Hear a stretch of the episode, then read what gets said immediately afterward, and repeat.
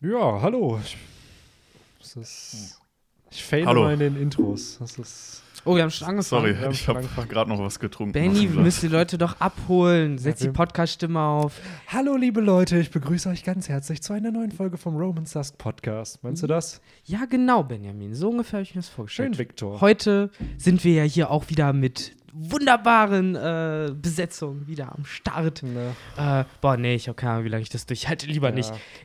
Diese, ich weiß nicht, es ist ja, es gab ja bei YouTube eine 2016 so eine Diskussion über diese Fake Positivity, die ja viele YouTuber an den Tag gelegt haben, dass halt die eigentlich teilweise wirklich depressiv waren, dann aber vor der Kamera immer diese Persönlichkeit gespielt haben. Und ähm, irgendwann funkt, also man, man gewöhnt sich halt einfach an, diese Energy zu haben, wenn eine Kamera läuft oder so, aber ich bin da eigentlich auch kein Fan von, wenn man irgendwann sich dann sagt, ja, nö, man ist dann halt mal ein bisschen ruhiger und Ja. chilliger, dann macht man es halt eben nicht. Ich habe da auch absolut nichts gegen. so, weil es wirkt halt, finde ich, dann nicht authentisch. Und irgendwo kann ich es halt verstehen in der ähm, im Fernsehen oder halt beim Radio, wo man eine gewisse Professionalität einfach haben muss, ne? Weil es hören dir hunderttausende Menschen zu oder schauen zu und da musst du halt irgendwo delivern, aber hier bei so einem Podcast. Nicht, dass wir euch keine Quality bieten wollen, aber ich glaube, es ist dann doch authentischer, wenn man dann so ein bisschen auch mal ruhiger startet oder ja. Und wie ihr vielleicht auch gehört habt, wir sind heute nicht nur zu zweit, sondern wir haben natürlich auch den guten Henry mit am Start. Jo. So sieht's aus. So, um das nicht zu vergessen, so was Vorstellungen und, Und so äh, angeht. wie jede Woche auch, Tuga ist nicht am Start. Ja, immer noch nicht tatsächlich. Aber das wird schon, das wird schon. Ja, der wird irgendwann, das ist jetzt mehr so ein Cameo-Charakter hier bei Roman Ja. Stars. Der ist, wenn er dann mal dabei ist, alle so. Condoriano. Oh, ja. Ja. so ein bisschen so wie Bastion Misawa in Yu-Gi-Oh! GX. in der ersten Staffel noch bei den Hauptcharakteren dabei und danach immer weniger Screentime bekommen. Und Stimmt irgendwann war er nur noch so ein ne? wiederkehrender. in der zweiten Charakter. Staffel war der dann auch bei Sartorius, ne? Ja. Und dann in der dritten, wo die dann in diese andere Dimension gereist Da sind, er war halt dann dann, da geblieben. da ist er dann gar geblieben. So ein bisschen Wow, wie wow. Rocco auch, ne? Ja. Nach der ersten Staffel bleibt er ja dann auf den Orange-Inseln oder so bei diesem Professor. Bei Aber bei Rocco war es was anderes. Ich glaube, bei Rocco war es mehr so, die hatten irgendwie ab und zu diese Ambition, ihn dann ein bisschen rauszuschreiben, aber ich glaube, er war einfach immer so Fan-Favorite, dass sie ihn immer wieder bringen mussten. Ist er nicht aktuell auch wieder dabei? Ja, ich glaube schon. Misty auch ab und an, aber ich weiß nicht, ob er zum Maincast gehört oder eher so casual ab Ich und an in Folgen. Ich glaube. Brooke war doch, äh, Brooke, ja, Rocco war ja schon ab und wirklich noch, äh, weiß ich nicht, in Sinnoh war der, glaube ich, mal wieder dann ja, mit dabei. Der war wirklich. Und Rocco war bis. Genau, bis Sinnoh. so. Bis Sinnoh, glaube ich, war der war da und dann in Schwarz-Weiß ist Aber er, ist er dann dann haben, sie den, ist, haben den weggemacht. Stimmt, die dann, haben ihn ersetzt durch den einen anderen ersten Arenaleiter. Genau, und das Coole da ist aber, dass er dann sich entscheidet, nicht mehr Pokémon-Züchter zu sein, weil sein äh, Vonera entwickelt sich zu Chanera weiter und dann entscheidet er sich, Pokémon-Arzt zu werden. Ah. Und das ist dann sein Character Development, was er Aber er ist, ist er denn dann nicht auch weiter ein Arenaleiter? Nee, hat, hat seine Family das nicht übernommen? Es gab doch Ja. sogar eine Folge, in- wo, wo die. Ja, ist sein Vater dann- nicht Arenaleiter wieder geworden oder so? Wo er dann sogar einen Stalos mittlerweile hat. Genau. Ja, ja. Die, ich meine, dass sogar Roccos Onyx, was zu Stalos geworden Genau. ist mit Ja. der Zeit und sowas. Und der hat ja jetzt ganz andere Pokémon bekommen. Aber ja, äh, das ist natürlich interessant. So, äh, Rocco denkt auch, getting that sweet, sweet äh, Sister Joy. Äh, Das war natürlich Peace. eigentlich die wahre Intention dahinter. Wenn ich jetzt Shadera habe, so Jackpot, dann kann ich da jetzt hingehen. Ähm, ja, Ah, generell fand ich es bei äh, Rocco auch immer cool. Der hatte Pokémon, die sich halt durch Freundschaft weiterentwickelt haben. Also da, viel, ne? Genau, er hatte ja Golbat, das dann zu X-Bart relativ schnell wurde, dann halt Vonera zu Chanera, Mobile zu genau, Mogelbaum. Mobile zu Mogelbaum. Ähm, Ja, aber generell fand ich es halt schade, dass die den halt rausgaben. Also ich habe Rocco auch immer gefeiert, ich fand den immer witzig. Aber ich glaube, es waren wirklich, ich weiß nicht, ob es Rassismusvorwürfe wegen der ersten Staffel war, weil er halt eben Schlitzaugen hat. Und dass man ihn deswegen rausgeschrieben hat, nur um dann zu merken, dass es einfach niemanden interessiert hat. Und daraufhin ist er ja nach den Orange-Inseln sofort zurückgekommen. Natürlich, so das ist es ja auch. Come on. Und Tracy war einfach ein Assi. Den mochte Ja. niemand. Deswegen Ja, ich, glaube, ich glaube, dann wurde auch dieser Spieß von wegen äh, Rassismus umgedreht, weil dann halt so ein ja, weißer Ihr habt den einzigen schwarzen Charakter rausgenommen. Australian Dude oder was Stimmt, der, war ein darstellen Austra- sollte, Australier sollte Ja. der sein. Äh, Ne? Hat man da, ja, das war irgendwie dann ein Backlash dann praktisch. Und dann haben sie sich halt wieder dazu entschieden, Rocco zurückzuholen. Ja. Und dann haben sie ja in Schwarz und Weiß dann einen anderen dunkelhäutigen Charakter reingemacht. Hier, wie heißt denn die Kleine? Die Ja, Arenaleiterin ich weiß, ich weiß, wenn du meinst, sie ist die achte, ne? Ist Aber sie eigentlich in der Serie dann auch die achte Arenaleiterin oder ihr Opa? Ihr Opa, glaube ich. Ihr Okay. Opa. Aber es gibt eine Folge, wo die gegeneinander dann kämpfen und so. Hm. Und Ah, nee, das war so. Ich habe früher, muss ich sagen, immer noch die Pokémon-Folgen auch verfolgt, regelmäßig, wöchentlich. Aber nach Sinnoh habe ich dann auch aufgehört. So, wo Ja, ich mir Sinnoh dann ist schon dachte, löchrig bei mir. Ich, ich, es gab so ein paar Highlights, wie die Folge, wo äh, Rocco seinen Tuska abgegeben hat an Silvana oder wie Ja, sie hieß, die. James. Meine ich doch, James. Und das war eine Folge, die ich auch mega traurig irgendwie fand. Das war so, nein, das gute Tuska. Das so, fand ich halt immer so ah. schade. James war eigentlich so ein sympathischer war so Charakter. good guy. So ein Good Guy, der halt einfach mal ein paar falsche Entscheidungen im Leben getroffen hat. Der war ja, kommt ja auch noch aus einer relativ wohlhabenden Familie, wo er dann aber sein Fukano zurücklassen musste. Das gibt's aber noch, ne? Ich glaube, es gibt's noch. Ich aber ich sein weiß Pantimimi hat er dann mitgenommen wieder. und- Ja, das hat er getauscht gegen Palim Palim. Aber aus er Versehen meine ich, ne? Ja, das, nee, das Palim Palim war ja irgendwie krank oder so. Und hat er das da gelassen. Ah, genau. Und Und dann hat er Pa- dafür dieses Pantimimi. Mitgenommen. Aber Pantimimi war auch haben von ihn halt früher. immer extrem geliebt. Ja. Das war halt, die waren immer, immer wenn er die aus dem Pokéball gelassen hat, haben die ihn ja aufgegessen Ja. oder umarmt oder so mit Satzenia damals noch. Ähm, Nur Smogmog ging irgendwie ein bisschen am Arsch vorbei, habe ich das Gefühl. nee, da gab es Bis ja auch, die letzte ja Folge, auch, ja. genau, da gab es ja auch diese Folge mit diesem Pokémon Wilderer. Wilderer, der dann halt dieses Desporter hatte und Mhm. das war fand ich eine ziemlich coole Folge, weil da haben sie ja beide dann freigelassen, Arbok und Smogmog. Auch irgendwie cool, dass die dann beide sozusagen stark genug waren, um halt so einen Despoter fertig zu machen nach den ganzen Kämpfen gegen Pikachu und sowas. Ja, ich fand es schön, dass sie da ab und an wirklich Team Rocket Character Development Mhm. gegeben haben. Und ich habe das Gefühl, ab Staffel 5 war Team Rocket dann ganz anders irgendwie drauf. Dann hatten die, glaube ich, auch schwarze anstatt den weißen Anzügen und auf einmal hatten die, waren die voll kompetent. So, da, war, da waren sie dann nicht mehr so, okay, wir sind halt Gag-Charakter für jede Folge, sondern die hatten dann halt wirklich irgendwo Mhm. einen Plan, den sie auch verfolgt haben. Und da waren sie auch mit erfolgreich dann. Und das hat mir dann nicht mehr so gefallen. Aber ja, es ist eigentlich kein Pokémon-Podcast heute. Nicht heute. Äh, aber so ein bisschen Off-Topic-Talk gehört immer dazu. Ihr seht auch immer, wie schnell wir abschweifen. Und wenn man einmal Pokémon, Yu-Gi-Oh! oder irgendein Anime aus dem Jahr 2000 oder rum 2000 Ja. erwähnt, da äh, fangen wir dann doch immer an, viel zu schnell zu, zu quatschen. Ja, aber, dann reden wir über andere Mangas und Animes aus den 2000ern. One Piece. Genau. Ähm, wollen wir hier mal einfach chronologisch vorgehen, weil ich finde, äh, das Chapter bietet ja. Ähm, Ja. Ist halt das ab. Es ist, genau, ne? es ist in zwei Abschnitte aufgeteilt, aber vorher vielleicht das, was wir meistens am Ende irgendwo noch bequatschen, die Coverpage, die immer noch kein, keine Cover-Story ist oder zeichnet immer noch irgendwelche Fan-Request-Bilder. Das persönlich ist aber, muss ich sagen, eins meiner Highlights jetzt in den letzten Wochen, die wir bekommen haben. Gerade weil Bartolomeo seinem Charakter irgendwie treu bleibt und halt Merchandise für die Strohhutbande erzeugt. Was so aber wie- nicht verkauft wird. Was aber nicht verkauft wird, aber er macht Promo für sie. Ja. Und das ist halt schon mega cool gemacht irgendwie. Und gleichzeitig auf dem Bild erkennt man unten rechts ja auch so Panda Man, unten links äh, so einen Drachen oder so einen chinesischen Drachen, so ähnlich wie Momonosuke halt. Und ähm, ja. ich Ja, generell die zwölf Tier. Äh, Sind's Kreise. echt? Also wenn du durchguckst, du Ah, hast krass. Huhn, Drache, Ah, Kuh, Victor Maus, ja, Schaf, ja. Hund, Katze, Pferd, äh, Eber recht. ist da, Schlange, Monkey, äh, Hase, Die Panda. Nee, wobei, was ist der Panda? Der Panda passt da nicht rein. Ja, das ist der Panda Man, ne? Ja, aber Panda Man, der gehört genau. nicht zu den zwölf. Ja. Tatsächlich. Aber, Aber, ja, doch, stimmt. ja, bis auf Panda Man sind's die Deva Mhm. oder die japanischen Sternzeichen. Wir kennen sie besser unter den, unter Ja, den genau. Deva. Fangen wir nicht damit an, sonst schweifen wir zu schnell wieder ab. Ähm, ja, wie hat euch denn das Cover gefallen? Fandet ihr es auch? Ja. War, war ganz nett ja, anzusehen. Henry, da merkt man ja schon, dass du einfach durchgeblättert hast und dir das Ja. wahrscheinlich gar nicht angeschaut Nö, hast. also das mit den Tierzeichen war mir echt nicht bewusst. Das, äh, die Mühe habe ich mir nicht gemacht. Mir bis eben auch nicht. ähm, ja, sonst gibt es ja jetzt auch nicht so viel zu sehen, ne? Aber mir da einmal vorweggeschickt, ich habe mir zum ersten Mal in meinem Leben diese Woche die Spoiler angeguckt äh, zu den Kapiteln. Äh, Das war für mich eine absolut neue Erfahrung. Und äh, da fand ich interessant, dass es da so beschrieben wurde, äh, mit, äh, man sieht die Coverpage und halt, es wird da alles beschrieben und Bartolomeo äh, macht mit seinen Fingern Zeichen, als würde er zaubern wollen, stand da.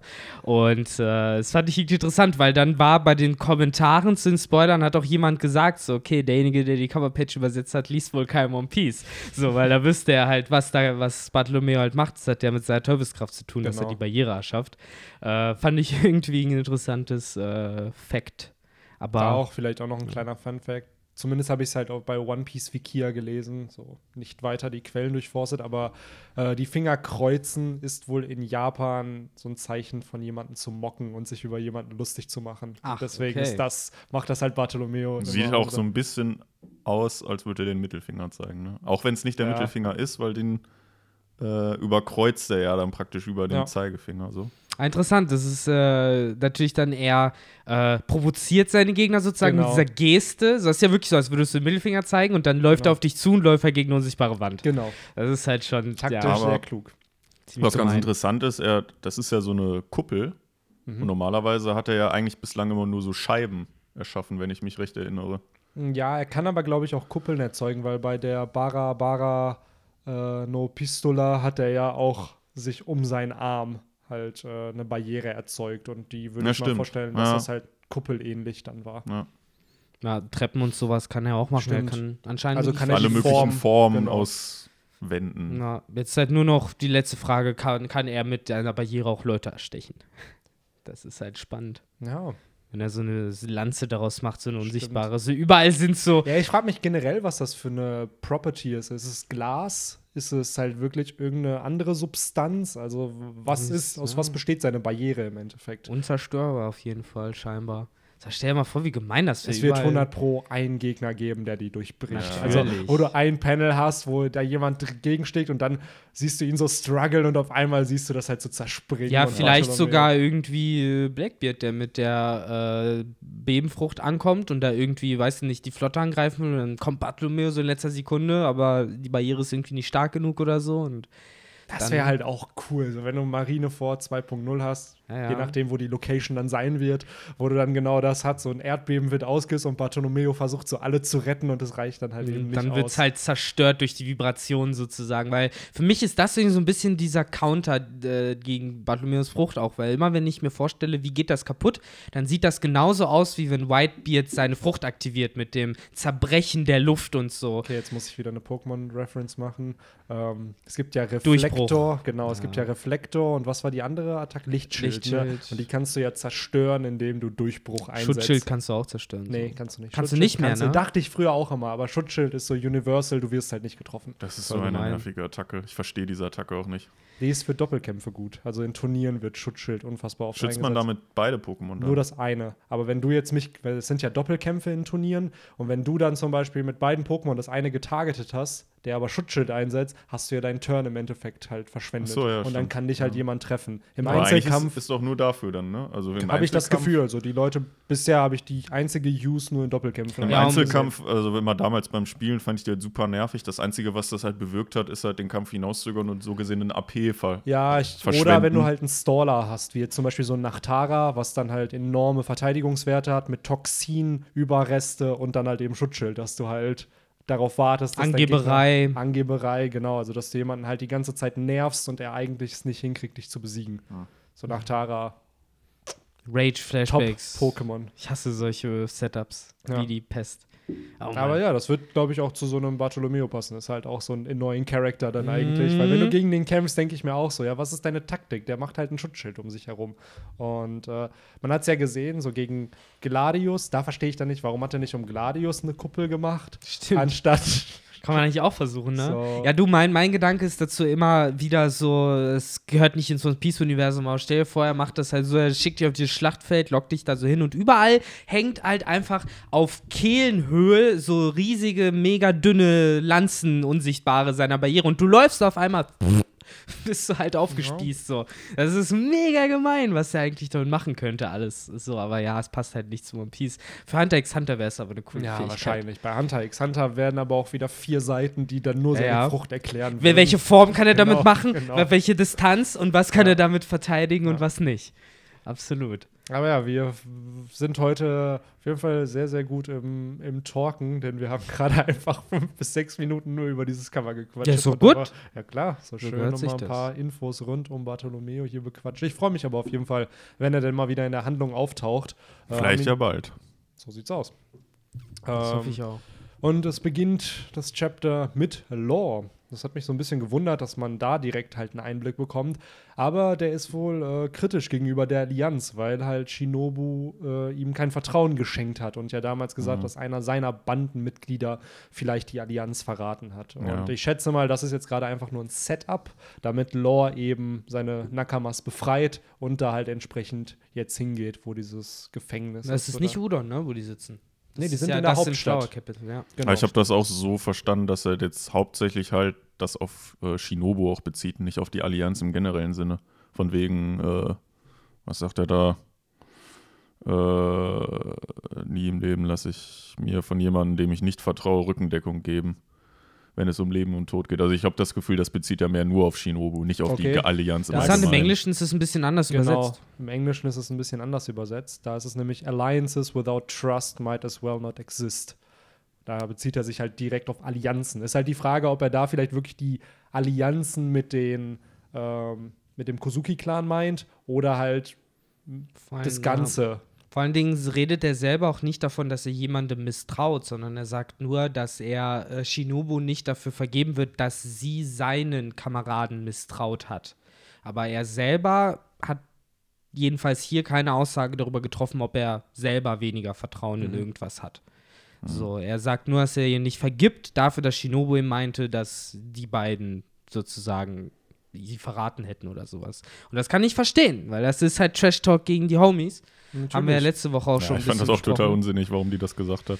Ja, Nami, Also ich, genau das. Ich finde eigentlich die Perspektive, die hier Lissop und Nami hier haben, um nochmal das Geschehen zu beschreiben, eigentlich schon irgendwo plausibel. So dass halt ähm, beide sich zwar darüber aufreden, dass Lore jetzt abgehauen ist, aber irgendwo versuchen sie dann halt zu verstehen, warum es überhaupt zu dieser Sache gekommen ist. Also sie sind da jetzt nicht irgendwie voller Emotionen, sondern es, man versucht es halt neutral zu betrachten. So, ja klar, Shinobu wartet seit 20 Jahren, auf einmal kommen irgendwelche random Leute, die ihr helfen können. Sie kennt die ja nicht, natürlich wird sie denen misstrauen. So, und genauso hast du aber auch Lissop, der dann sagt, ey, wenn ich in so einer Situation wäre und gequält werde und gefoltert werde, weiß ich halt auch nicht, ob ich irgendwann nicht irgendwas verraten würde. Also finde ich dann doch ganz cool gemacht, ähm, dass Oda hier zumindest versucht, dann Shinobu in ein gutes Licht noch zu rücken. auch auch ein Verständliches halt, ja, Genau. einfach diese Empathie zu geben, noch, dass man nachvollziehen kann, warum Ja. sie das meint, sozusagen. Ah ja, ich meine, ich hoffe ein bisschen, dass das jetzt nicht noch höhere Dimensionen annimmt, dass das jetzt irgendwie noch zu einem dicken Plotpoint wird. Mhm. Ähm, bin aber natürlich auf jeden Fall gespannt darauf, äh, was jetzt aus Law wird und wie seine Story weitergeht. Vor allen Dingen, wo ist eigentlich Sanji zu dem Zeitpunkt und Frankie und so? Die, Die sitzen die da. sitzen sind in, da auch am Start, Die ne? sind in Ja. dem Haus ah. von, wo man nicht weiß, wessen Haus es ist, aber ich vermute mal, dass es das von äh, Tonoyasu ist. Nee, das Nee, von da Tonoyasu. diese Da drei wohnen die. Da wohnen die Neuen. Bingo, Bongo und Bungo. Das ist, das, das ist auch so geil. Aber ich hätte ansonsten vermutet, dass vielleicht Sanji oder so halt mitgekommen ist, so, um Lorda ein bisschen Nee, unter die Arme Sanji zu ist da ja auch. Ah, den, den Der- sieht man hier auch ja, so? ja. Ja. Sanji, Frankie da und äh. Robin sind da. Und dann hast du halt noch Lissop und Nami, die halt draußen sind. Ach ja, natürlich, Ja. bin ich dumm. Ja, du hast absolut recht. Ja, ein bisschen schade, so, weil ich finde gerade Sanji und Law haben irgendwie so eine kleine Romance aufgebaut. So, ich hätte gedacht, dass der so ein bisschen Rückendeckung geben will oder sowas. ja, es sind halt die North Blue Boys, aber genauso Ja. hast du halt äh, dann äh, Diaz Drake und Basil Hawkins, die halt eben auch aus Ja, dem North Blue stammen. Und halt nur lauern bestimmt auf Law, weil ich glaube, das ist halt so die Confrontation, die da halt immer weiter ausgearbeitet wird halt. die North Blue Boys. Ja, ja, ja, ja. Sollten die auch mal bald eine So Single eine aufnehmen oder so. Ja. nee, nee, die Single war die Ost Blue Boys. Nee, die East Blue Boys. Ja, ja könnte man halt. Gut, das war der Walk zum Along Park, die East Blue Boys. Ja, aber ich meine nur äh, angelehnt an den sehr populären YouTube-Channel Gibt's den? der Ostboys. Ach so, die Osprey, ja. E- Klassiker. East Blue Boys. Das war halt nur irgendwie mein erster Gedanke halt gerade bei North Blue Boys. So. Ähm, ja, ich finde, äh, ich versuche gerade einen roten Faden wiederzufinden, wo wir bei Bungo, Bongo und Und Bingo Bingo waren. sind, äh, genau. Einen davon kennen wir ja sogar noch aus dem Flashback von Ja. Komurasaki von damals, ne? 928 war das. Der, der Ähm, abgezogen wurde von ihr. Genau. Echt? Der war das? Der war das nicht so ein alter Opa? Das. Ja, der ist doch so ein alter Sack. Hier Ja. der. Ja, aber immer noch? Der Flashback ist Der- doch keine Ahnung wie lang alt. Also Ja. der müsste doch längst krepiert sein, oder nicht? Nee, Ja. nee. es war ja nur um zu zeigen, dass Komurasaki Männern äh, ihre Existenz im Endeffekt nimmt und sich halt sehr, sehr gut bezahlen lässt, damit die mit der ihr zusammen sein können.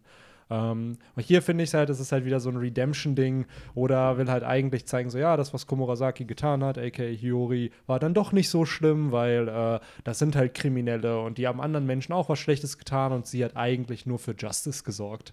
So, ich weiß, also klar ist halt irgendwo cool, dass Oda seine Protagonisten für den Arc dann wieder ins rechte Licht rücken möchte, aber irgendwo denke ich mir so, ja, okay, gut, damit zeigt er ja dann nur, mm. so Hiyori ist kein schlechter Mensch, so auch wenn sie was Schlechtes getan hat, hat sie es halt aus einem guten Grund getan. Ja, fand auch fast schon ein bisschen cheap, so, weil ja. ich finde, das ist halt wieder so diese Tendenz, die One Piece halt hat, trotz allem, dass man den Charakteren diese Tiefe zuschreibt.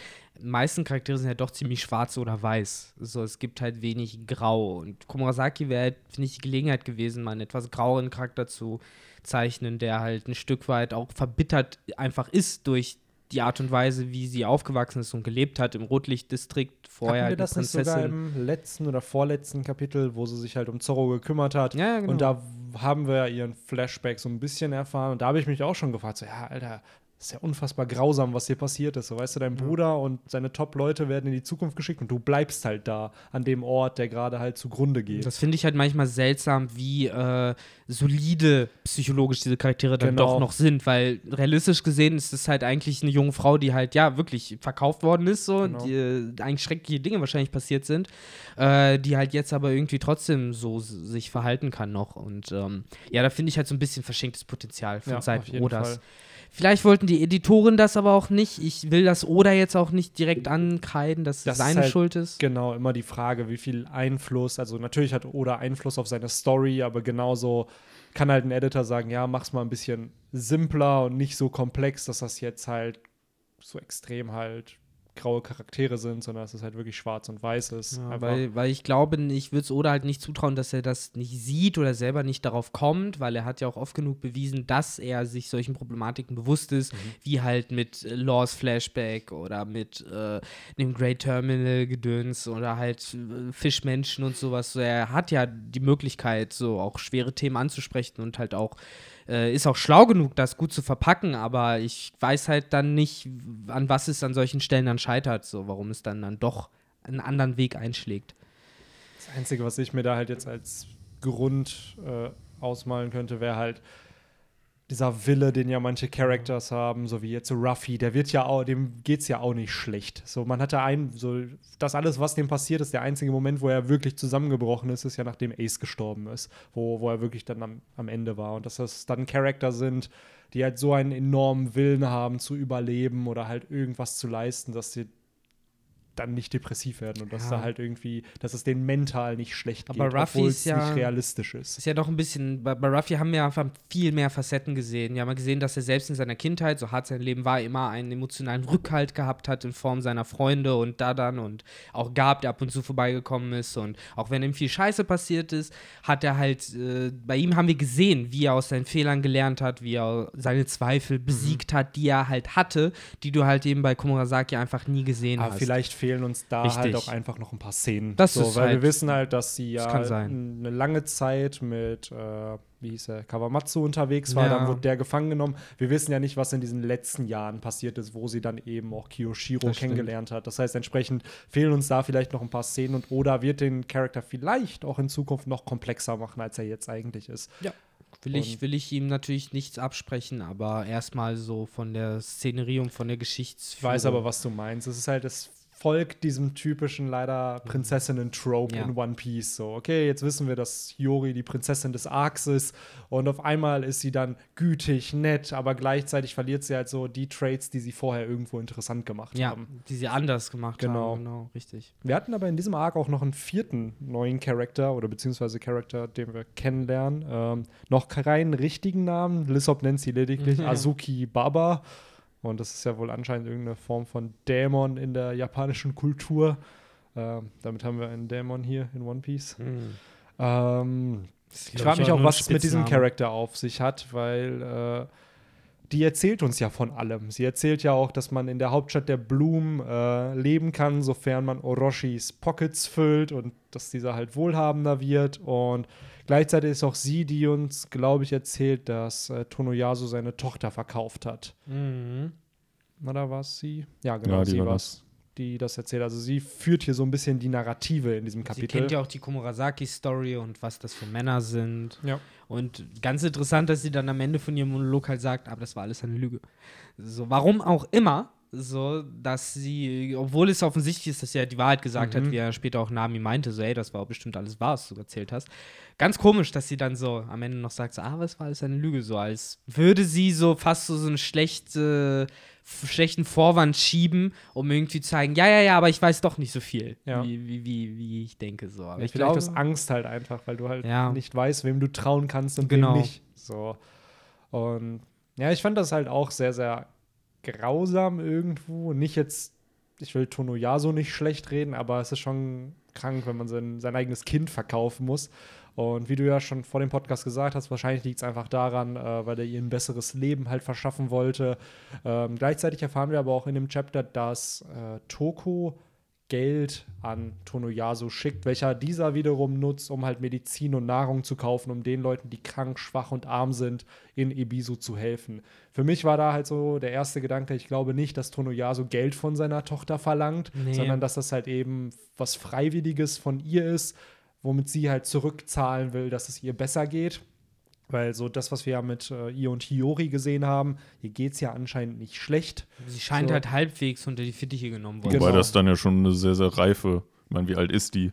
Wie alt war sie, als sie weggeschickt wurde? Ne? Ja, Ja, mittlerweile ist sie ob sechs das oder wirklich so. so eine, ob die jetzt, keine Ahnung, mit drei Jahren entschieden hat, ey, ich schicke meinem Vater aus Dank ein bisschen Geld. Na, bin ich mir Ja. jetzt nicht so sicher. ja Vielleicht wobei, macht es ja Komurasaki. Oder Komurasaki macht's, genau. Ja. So, weil wir haben ja schon gesehen, dass äh, Toko ihr unfassbar wichtig ist. Sie hat sich halt vor Orochi gestellt und im Endeffekt ja ihre Position Hm. geopfert, die sie ja in der Stadt hat, nur um dieses Mädchen zu beschützen. Kann natürlich auch alles Teil eines Plans gewesen sein, Mhm. aber sie hat sich ja auch vor Toko gestellt, als halt äh, Kawa Kamaso kam, um, um sie halt umzubringen. Das heißt, Aber äh, ja, ist schon interessant, dass Toko die Tochter von ihm ist. Ich hatte ja immer den Eindruck, dass der Dude ein Homo ist. Aber scheinbar ist das nicht. Aber die Connection, jetzt ist es ja da. Ich meine, die lachen halt beide. Ja, ja, hat Lysop ja auch äh, festgestellt, richtigerweise. Hm. Ich frage mich echt, ob da jemand vorher irgendwie bei einem Reddit-Kommentar das mal gepostet hat. Einfach so aus Jux oder Maybe. so. so. Maybe. Ah ja, stimmt. Jetzt, jetzt ist es halt klar, ich habe ja die Connection davon nie gemacht. Irgendwie war in meinem Kopf das halt eh alles zum Teil so ein bisschen vermischt. Mhm. So, Toko gab's und es gab dieses Dorf mit den lachenden Leuten und irgendwie hat sie für mich einfach irgendwie in die Story gepasst, aber ich habe mir halt nie diese Connection gemacht, dass sie vielleicht eben aus diesem Dorf ist. Ja, So. ich wollte gerade sagen, nur weil man halt, nur weil ein Charakter lacht, assoziiert man ihn ja nicht direkt mit dem ersten Charakter, der halt auch viel lacht. So. Ja, ja, genau. Nach der Assoziation könnte man ja auch sagen, so ja, der ist mit dem verwandt, weil beide lachen. Und das ist halt vielleicht nicht unbedingt ein Indikator gewesen, der halt auf was hinauslaufen, weil optisch sehen sie sich ja jetzt, wobei, haben beide halt so einen relativ runden Kopf, ne? Also da. Ja, man hätte zumindest sich vielleicht denken können, dass sie halt aus diesem Dorf kommt. Mhm. Aber jetzt nicht unbedingt, dass sie direkt die Tochter von Tomoyasu ist. Ähm, Wie fandet ihr generell die Charakterisierung von diesem Charakter? Weil vorher war es ja wirklich mehr so ein Gag-Charakter, hatte ich das Gefühl. So wie Henry auch meinte, er dachte, er wäre homosexuell. Und äh, ja, was jetzt, ne, also nee, nicht äh, negativ. Homosexuelle sind keine Gag-Charakter, um das mal klarzustellen. Aber ähm, ich weiß, was du meinst mit dem Gag-Charakter, weil er ja auch einfach so eine, ja, so diese typische äh, One-Piece-Gag-Fratze halt Mhm. äh, an den Tag legt. Und ja, äh, es, ich, also für mich wird immer mehr so ein Mysterium um ihn aufgebaut, weil ja nicht mal äh, unsere äh, ja, Native Vanos, mir fallen, fallen gerade die Namen äh, nicht, nicht ein von den beiden, ähm, Hm, Du meinst Kanjuro und äh, Shinobu. genau, Shinobu. äh, dass die beiden, also nicht mal die kennen den ja. Ähm, und dadurch wird für mich immer mehr so ein Mysterium um diesen Dude halt aufgelegt, dass er da jetzt halt äh, rumläuft und jeden und den Alten und Schwachen oder die halt nicht mehr arbeiten können, halt was abgibt von seinem Geld oder seinen äh, Vorräten. Ja, ist jetzt so eine nice to have Info, aber die fand ich jetzt weniger interessant als die Warte. Tatsache, dass. Hä? Ja, erzähl weiter. Sorry. Äh, als die Tatsache, dass halt keiner den kennt, halt aus der eigentlichen Allianz. Könnte er der Witching Hour Boy sein? Ja, jetzt wo du es sagst. So nach dem, was, also er scheint ja doch wichtiger zu sein, als man ursprünglich dachte. Gleichzeitig hat er sehr, sehr viele Informationen rund um den Kozuki-Clan. Er hilft halt älteren und schwachen Menschen, indem er halt ja, Essen an die verteilt und halt. Genau. Mal, ja. Kann sein. Jetzt, wo du es halt sagst, die Connection habe ich tatsächlich bis du es eben erwähnt hast, nicht gemacht. Aber Ja, wurde da nicht mal gesagt, dass der klaut, der Typ, dieser Witching Hour Boy?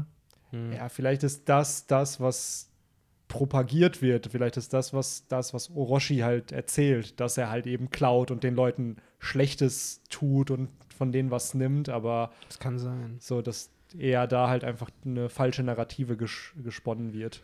Ja. ja Weil er scheint ja sehr, sehr wichtig zu sein und er hat ja selber gesagt, ey, ich bin dabei, wenn es wenn's, äh, Mhm. wenn's um den Krieg geht. Er hat das äh, jetzt auch an diesen Zettelchen ne, äh, davon erfahren, ne? Weil er sagt ja, in diesem Halbmond, den auf den, auf den Knöcheln, die auf den Knöcheln tätowiert sind, da das äh, konnte er selber nicht identifizieren, was das bedeuten sollte. Oder? Das ist doch auf dieser einen Seite. Muss ich jetzt gerade selber mal. Aber ich wusste nicht mal über dieses umgedrehte Halbmond auf dem Knöchelding Bescheid. Sagt, das steht zumindest bei mir in der Übersetzung. Hm. Ähm, Das heißt, er hat wirklich keine Ahnung gehabt, ne? Mm, Ja, wobei, das wird dann ja dagegen sprechen, weil wenn. Ja, wobei, wir wissen ja auch noch nicht, da, ob der Witching Hour Boy Denjiro ist. Das ist halt die andere Den Vermutung, die man. noch. Genau, Denjiro ist ja der letzte von den drei Samurai, der ja noch fehlt und einer von den neun roten Klingen. Ähm, und da haben wir ja die Vermutung mal gehabt, okay, vielleicht ist das der Witching Hour Boy, aber das ist ja auch nicht bestätigt. Oder das ist nee. Denjiro? Ja, Am Ende des Tages. Ist halt nur die Frage, Ja, wobei warum die sich keiner ja nicht, erinnern ne? kann, ja. genau. Und wenn es Denjiro wäre, da denke ich mir halt, dass dieser auch so ein Halbmond Oder es ist halt so, so ein hat. Oda-Troll-Move, dass der Typ halt damals irgendwie wunderschön aussah oder so, so ein Bild von einem Mann war und jetzt halt irgendwie durch, durch sein. Leben halt mega Wobei sie ja äh, Hyogoro haben sie ja auch erkannt. Der sah ja früher auch, war ja auch wesentlich größer und sah anders aus als jetzt. Nee, das stimmt Klar, schon. aber da finde ich es halt trotzdem, das wäre dann eine Erklärung, warum sie ihn halt nicht erkennen, weil Hyogoro, klar, haben sie erkannt, aber der sieht ja auch bei weitem nicht mehr so aus wie in seiner Prime. Ja, ja, das meine ich ja. Normalerweise hast du ja so Charakter, die halt, na gut, Hyogoro ist wahrscheinlich auch schon länger gefangen genommen worden. Schiffe Whitebeard wär- hätte so Ja. ausgesehen. Nachdem Oder er- Garp oder Sengoku, was ja so lebende Legenden dann einfach sind. Deswegen, also ich glaube, Tonoyasu wird noch wichtiger. So, weil Ja, ja, das, das die Meinung teile ich. Aber das ist halt die Frage wirklich, wer er ist. Das kann ich Mhm. halt auch nicht im Moment richtig beurteilen. Es gab ja, es wird ja immer mehr aufgebaut mit diesem ganzen lachenden Village und mit Mhm. diesem Gott äh, of Fortune, der da halt irgendwie noch eine Rolle spielt und so. Ähm, deswegen, man, man kann, man kann, glaube ich, gespannt sein. Gerade auch, weil mit Oda hier, glaube ich, gerne mit so Twists in irgendwelchen Namen spielt. So ähnlich Ja. wie wir ja Ashura Doji hatten, der dann Shutenmaru war. Genauso kann ich mir halt auch vorstellen, dass Tonoyasu dann vielleicht irgendein Fake-Name ist und Ja. dann nicht sein, seine wahre Identität, wie es ja Ja. anscheinend viele Charaktere in Wano hatten. Ich glaube auch nicht, dass das seine wahre Identität ist, weil ich glaube, der Name ist, ich kann mich jetzt nicht erinnern, was er bedeutet, aber ich glaube, das ist auch so ein relativer, simpler irgendwas Name. S- Genau weiß ich es jetzt aber auch nicht. Aber wäre auf jeden Fall halbwegs plausibel, wenn man jetzt sagt, das ist nicht der, der er zu sein scheint. Also ich finde auf jeden Fall deine Idee, dass es halt vielleicht wirklich Denjiro ist oder irgendeiner, den die eigentlich kennen sollten, Mhm. äh, finde ich schon sehr charmant eigentlich die Idee, dass halt dann wirklich irgendwann so kommt, so, hey Leute, erkennt ihr mich denn gar nicht? Genau. Und dann kommt Kennt einfach nur das? Bild, wie er vorher aussah. Und dann, Ja, Mann. Aber ich habe halt auch noch an sowas gedacht, wie das vielleicht der Vater von Odin ist oder sowas, halt hier Dingens. Aber das macht dann. Stimmt, den brauchen wir, also, ja. na gut, der. Aber das macht auch wieder keinen Nee. Sinn, wenn er halt eine fünfjährige Tochter hat. So, Aber da wird, Mhm. das stimmt, das auf jeden Das wäre Fall. dann wirklich Komurasakis kleine Schwester. So, Ja. what the fuck. Na gut, das wäre, glaube ich, seine. Nee, dann wäre es ja Komurasakis Tante. Stimmt. Officially. Ja, das wäre, glaube ich, alles zu weird. Und Ähm, Momonozukes aber Tante. Diesen, den Großvater von Momo und so, wer sagt denn nicht, dass der noch in der Story auftaucht? Ja, kann ich mir vorstellen, wenn es halt Leute wie Yogoro oder so noch am Leben genau, sind. so, vielleicht lebt er ja irgendwo noch und ihr schaut immer die ganze Zeit an die Wand. so wie so eine Katze, die so ein Licht verfolgt. Wir haben jetzt gerade hier so ein Licht an der Wand und Victor ist sehr begeistert. Ein Lichthasen nennt man, glaube ich, sowas. Ja. Nee, Sonnenhase, so nennt man das. Genau.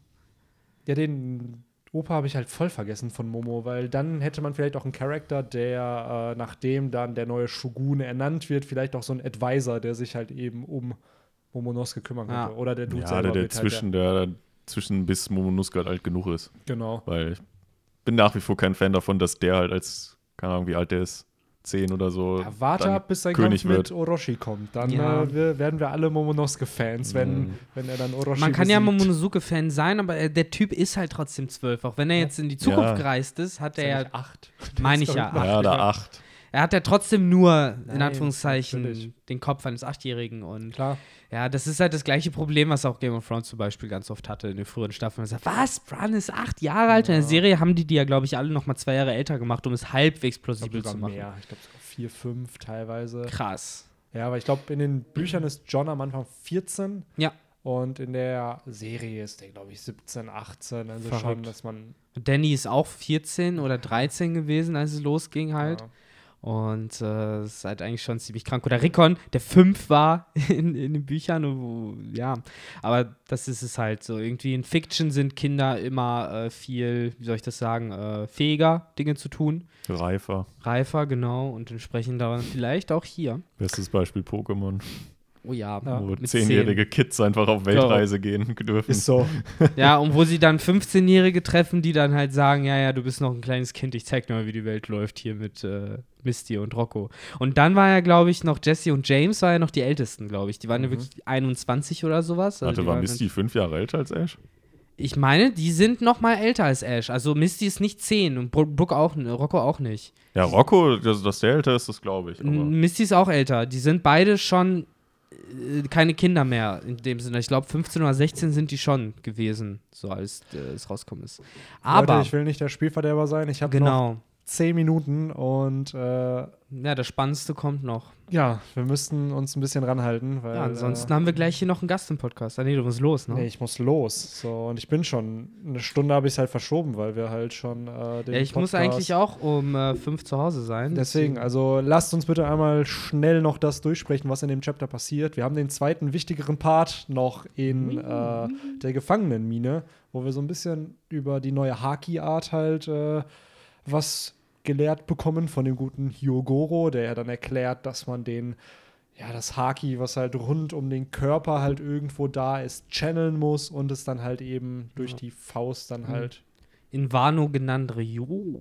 das auch noch. Es genau. erinnert mich tatsächlich an so ähnlich wie bei Naruto mit dem Remitenmodus, wo du halt auch die Energie, die halt außerhalb deines Körpers ist, halt bündelst und es Mhm. als Mantel praktisch um deine eigenen Gliedmaßen setzt, um da halt mehr Reichweite zu erzeugen. Finde ich ganz interessant, vor allen Dingen die Tatsache, dass dann anscheinend Haki in der Luft rumwabert. Mhm. Sozusagen. Äh, oder, ist, oder meinen sie halt damit, dass Haki, was vom Körper erzeugt wird und halt so ein bisschen austritt, dass du dann sozusagen fokussieren kannst. ich glaube, dass glaub das ich ist. ja, genau. So, dass man- das Haki jetzt nichts ist, was einfach in der freien Natur rumfliegt. Was ich ganz interessant fand, ist, äh, darüber hatten wir ja letztes Kapitel noch drüber gesprochen, dass ja, ähm, dass er ja, als er da gegen diesen ah, was Gürteltier-Typen und den anderen, das äh, Lama-Viech, das waren ja, glaube ich, was waren die vom Rang? Ein ziemlich niedriger Rang auf jeden Fall. Ähm, noch Das, unter den Headlinern. genau. Und da hatten wir ja gesch- schon gesagt, so, hm, das könnte ja jetzt dann doch noch lange dauern, wenn dann noch doch die Headliner und so. Und Mhm. die hat Oda jetzt doch alle relativ schnell in einem Wisch, äh, ähm, ja, praktisch besiegen lassen. Man sieht ja unten, dass ja dieser Scorpio Man dann auch noch dahin schreitet. Und scheinbar hat Ruffy die dann alle, dann kriegen wir einen kleinen Skip in die Nacht, wo Ruffy dann alle besiegt hat. Ja, den ganzen Tag Scheinbar. Leute verdroschen, ne? Ja. Richtig krass. Also das hat Oda relativ schnell erledigt und ja, wir sind ja ganz am Ende, dass äh, die Truppe um Big Mom jetzt auch wahrscheinlich kurz davor ist einzukehren oder Mhm. wahrscheinlich, wenn dann dieser Kampf fortgesetzt wird am nächsten Tag oder das Turnier, dass sie dann eintreffen und ähm, da hat Oda ein bisschen an der Zeit wieder vorangedreht, sag ich mal. Das Auf jeden Fall. passt mir auch ganz gut, muss ich sagen. Also es ist wirklich faszinierend, dass Queen das so zulässt. Ne? Also das, äh, ich meine, das ist offensichtlich Training, offensichtlich auch für Ruffy keine Strafe und trotzdem sitzt Queen da und zieht sich Ja. das halt rein äh, und lässt halt äh, seine eigenen Leute da verdreschen, wo ich mich halt frage, wieso? So, da ist er zu blöd dafür oder ist er so Herr der Lage gefühlt? Ja, oder auch, dass, es, dass er halt jetzt so eine Nachtpause halt noch Ah. gewährt und keine Ahnung, wo er sich jetzt hin verzieht. Aber was zu essen gibt's nicht. Ja, Hungern muss der arme Ruffy. Und da frage ich mich auch, wie lange das eventuell durchhält im Zweifelsfall. Wobei, wenn Big Mom kommt, und wir wissen, sie kommt, äh, jetzt auch durch das Chapter nochmal unterstrichen, dann wird sie wahrscheinlich eh alles Essbare dort auffuttern und dann hat Ruffy auch erstmal nichts. Ja, oder am Ende äh, entsteht dadurch ein neues äh, Bund äh, zwischen den beiden, weil die beide halt die hungrigsten in dem ganzen Udon-Gefängnis sind und sich dann das Essen teilen. Und Ah, äh, ich dadurch so ein nicht. neues Bond Ich habe eher entsteht. das Gefühl, Ruffy ist der Erste, der Big Mom sofort in die Fresse puncht, wenn, wenn er sie dann sieht. Dann kriegt Big Mom ihre Erinnerung wieder. So, genau, und dann herrscht da richtig Chaos. Da kann das hier Ähm, auch sein. Das Ich finde ist es so cool, aber dass wir eine Map von dem äh, Gefängnis endlich mal bekommen haben. So nachdem Ruffy da jetzt fast 20 Kapitel drin ist, äh, bekommen wir mal so ein bisschen die Logistik gezeigt. So, es gibt fünf verschiedene Orte, die halt so ähnlich aufgebaut sind wie da, wo Ruffy halt gechillt hat. Und äh, auch wir erfahren einfach mal, dass um die 10.000 Gefangene da halt in diesem Gefängnis sind. Also es kam mir persönlich dann doch kleiner vor irgendwo dieses Mhm. Gefängnis, aber es ist dann doch schon gewaltig. Und ähm, unter anderem, das hatte mir Victor jetzt noch eben erzählt, sind es halt auch die ehemaligen Yakuza-Bosse, die ja auch äh, mit Hyogoro damals zusammengearbeitet haben oder die er ja mit vereint hat. Und äh, da auch cool, wieder schöne Silhouetten haben. Was meintest du, der eine Charakter hatte so ein Kabuto? Ja, so ein Helm, Kabuto-Helm heißt genau. es, ja. Dieser Hörnerhelm der Japaner. Also es ist auf jeden Fall funky Design. So einer hat ja auch so einen Grashalm im Mund und sowas. Und äh, da frage ich mich halt, sind das auch so Figuren wie Yogoro? Weil es heißt ja auch, dass die im Knast sitzen. Mhm. Äh, oder sind die ein bisschen besser gealtert? Ähm, aber nichtsdestotrotz haben sie anscheinend immer noch genug Einfluss, um halt eben äh, diese 10.000 Mann äh, unter ihrem Befehl zu stellen, so diese ganzen Yakuzas von damals, die halt für Ruffy natürlich die entscheidende Power sein könnten, um halt eben auf Onigashima zu marschieren. Auf jeden Fall. Ich finde es halt nur ein bisschen schade, weil dadurch halt so ein bisschen dieser ganze Plot mit, mit äh, Lysop und Frankie und Robin, die halt da hingekommen sind, um eben Verbündete zu suchen und so, halt so ein bisschen ad absurdum geführt wird, weil dann hat man jetzt direkt die 10.000 Leute. So Ja. hätte man sich vorher auch nicht den Arsch aufreißen müssen. Aber das weiß ja auch niemand, das wusste ja niemand. dass Ja, halt natürlich nicht. gefangen genommen wird. Aber es ist halt, ich verstehe, was du meinst, es ist so convenient in der Story. Ah, guck mal, da ist Ruffy an einem Ort, wo zufällig 10.000 Menschen sind, die er befreien kann, die dann sich eben der Es ist Sache halt dieses typische Indiana Jones-Problem mit den Nazis und der Bundeslade. So, wofür die Nazis bekämpfen und sie davon abhalten, die Bundeslade zu bekommen, wenn sobald sie die Bundeslade aufmachen, alle Nazis eh sterben. So, das heißt, eigentlich hätten alle zu Hause chillen können, die Nazis machen lassen und dann hätte sich von alleine geklärt. So, und äh, ja, in dem Fall hätte man es halt auch etwas einfacher machen können, wenn man es gewusst hätte, Ja. natürlich. Wenn man es gewusst hätte. Ähm, Aber man sieht ja an, an Reiso, der wusste ja scheinbar auch nicht davon. nee, der hat halt eben, der hat auch keine Ahnung Ich davon. glaube, der hat auch wirklich nur in dieser einen Area da gechillt, wo halt eben Ruffy ist, in diesem einen Ja.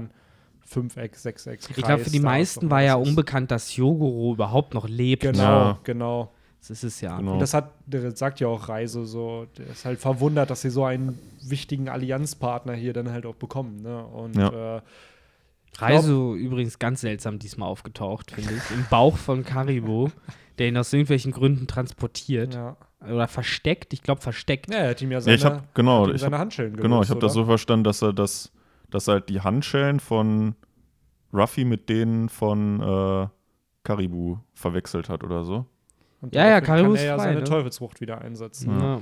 Hat Und die wird, glaube ich, auch wichtig jetzt in dem Ausbruch, den sie ja planen. Weil Stimmt, irgendwie. Karibo hat nicht mal mehr äh, die Halskrause an. Der, Der hatte, glaube ich, auch nie eine, oder? Naja, dann hätte er seine Teufelsfrucht benutzen können, oder nicht? Nein, der hatte ja Seesteinhandschellen. Der hatte ja auch Seesteinhandschellen. Ah, aber ne? die Krause hatte der war ja nicht. nur für dieses Turnier. Genau, für das Turnier. Das Ah, die da die dann stimmt. doch diese, da kommen, keine Ahnung, so Zacken oder was auch immer dann raus. Irgendwie gedacht, die dass die jetzt köpfen. trotzdem alle auch eine Krause noch haben. Nee.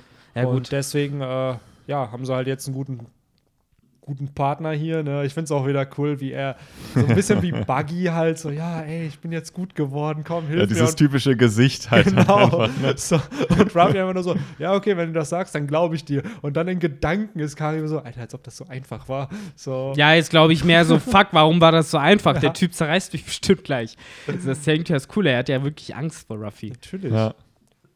Ja, also ich glaube, der wird sich dann halt auch zumindest jetzt erstmal denen anschließen. Ne? Und dann Ja, wird macht vermutlich dann Sinn. wieder am Ende de, des Arcs dann wieder das ist so irgendwas ein bisschen kommen, der er- Caesar des Arcs. Hat er auch eine Logia-Frucht, die jetzt hilfreich wird. Er wird mehr wie ein Werkzeug benutzt eigentlich. Jeder scheißt auf seinen Charakter. Aber er ich sehe es schon äh, vor mir kommen, dass er am Ende der Typ ist, der die ganzen Zellen öffnet und sich ihm dann so wie bei ähm, Buggy. bei Buggy dann Ah. die Leute aus ähm, Impel Down dann anschließen da haben wir ihn dann- dann so feiern als Captain Caribou. Stell dir vor, dann segeln sie da so wahl ziellos durch die Gegend, bis dann in irgendeiner Coverstory dann nämlich Buggys Truppe die findet Ja, genau. und integriert. Ja. So. Ich sag's, Karibo wird da so perfekt Ja. reinpassen. Und Caesar Crown. Ja. Der passt da auch Ja. so perfekt rein. Und am Ende hat Buggy dann einfach eine unfassbar starke Bande aus zwei Logia-Nutzern, Ja. einem hier Galdino. Das ist halt so die halt Liga, die Liga der Bullshit-Bosse. So. Einfach nur richtig Assis, aber alle da Ja, drin. dann, Alter, Warpul fehlt da noch. Eigentlich. Stimmt. Ja, der ist ja König geworden. Ja, der kann ja, der kann ja dann das alles fanden. So, dann ist das so das Persönliche. Und dann werden die auf einmal viel zu krass. Ja, und so. dann ist auf einmal Buggy ein Yonko. Genau. Und dann, weißt du, so Kaido ist gefallen und dann so, ja, Captain Buggy, warum Ja. nimmst du nicht den Posten an dich? Wir haben ein Königreich sogar. Und, Ja, genau, oh das ist halt dann das Königreich, was unter dem Schutz von Buggys Mannschaft steht. Ja, Das wäre so Das, crazy. äh, wie heißt das? New Drum oder so? ja Ist genau. nicht Dark Drum? Ja, kann Oder auch New Dark Drum? Ich glaube, es ist Das Dark Drum. Das normale Drum. heißt auf jeden Fall jetzt Sakura. Sakura Kingdom, Genau. genau. Aber ja, das ist soweit das Chapter, glaube ich. Ne? Big Mom taucht am Ende noch auf. Die äh, sieht am Horizont äh, das Udon-Gefängnis. Ja. Und Chopper sagt so das, was wir alle denken. Ups, sorry. Ähm, Victor, du bist halt sehr, sehr spielfreudig. Na, der- es war aber wirklich komplett nein, aus nein, Ist ja Versehen. nicht schlimm, aber es ist auch, auch gerade schon an der Wand. So, ja, ja. ich habe Benny gerade fast das Auge ausgebrannt ja. mit, mit meinem Handy. Ähm, aber wie gesagt, Chopper sitzt da so ein bisschen und sagt so das, was, glaube ich, alle Fans im Moment denken. So dieses, ob das wohl wirklich gut geht, während die da so einmarschieren. Aber ich bin auch gespannt. Das wird auf jeden Fall ziemlich krass. Ich hoffe mal, dass wir nächstes Chapter da auch dann die Action zu sehen, Mhm. weil es ist kein Break. Ja. Mhm. Ein Kapitel haben wir noch. Ja. Also ich hoffe, das knallt. Ich auch. Ich auch. Ansonsten, das letzte, was ich noch witzig fand, ist, äh, ja, hier, äh, äh, Ruffy, kann ich dir eine Frage stellen? Ja, aber warte kurz, ich muss erstmal die Wachen ausschalten. Wumm! Einmal kurz mit Conqueror Saki die Leute umgehauen, so, und dann, okay, jetzt können wir reden. Das ist schon sehr badass gewesen, so schön einmal aus dem Handgelenk. Das war cool. Ja, ich finde es auch cool, dass er das so casual mittlerweile einsetzen kann und einfach, ah, okay, cool, wir brauchen gerade Private Time. Muss man Mhm. einfach alle ausschalten. Mhm. Ja, bin gespannt. Äh, ob's da, da bin ich echt noch gespannt, ob es bei König Saki noch auch eine weitere Form gibt oder ob es einfach nur, je stärker dein Wille ist, desto mehr kannst du ausschalten an Menschen oder un ohnmächtig machen. Oder aber ob es wie bei Observationshaki und Rüstungshaki noch Unterkategorien gibt. So. Ja, wer weiß. Ja. Aber ich glaube, ah, ich, will- ich fände es jetzt Ja. gerade aus meinem Empfinden heraus irgendwie doof, aber mein Gott, was auch immer, oder sich dann einfallen lässt. ne? Genau. Ja, in dem Sinne, habt ihr noch irgendwas zu sagen? Nee. Ich glaube, du musst jetzt auch Ja, los, ne? Sorry für das abrupte Ende. Es sind trotzdem fast 50 Minuten geworden. Ich hoffe, es hat euch gefallen. Schreibt uns gerne in die Kommentare, was äh, ja, Mhm. euer Highlight ist. Das ist der Hashtag der Woche. Ähm, Ja, Hashtag gehetzt. Hashtag Benny hat keine Zeit. Hashtag. Tja. ähm, Wir hatten Ja. irgendwas am Anfang gesagt, wo ich mir wir? dachte, das könnte man gut als Hashtag nehmen. Hashtag Pokémon, nein. Ähm, hm, verdammt, jetzt fällt mir überhaupt nichts mehr ein. ja, mir auch nicht. Lasst uns gehetzt einfach nehmen und dann. Äh, Ja, passend. Ist gut. Ja, so, allem. dann haut rein. Wir sehen uns die Tage, die Woche und bis dahin. Ciao, ciao. Tschüss.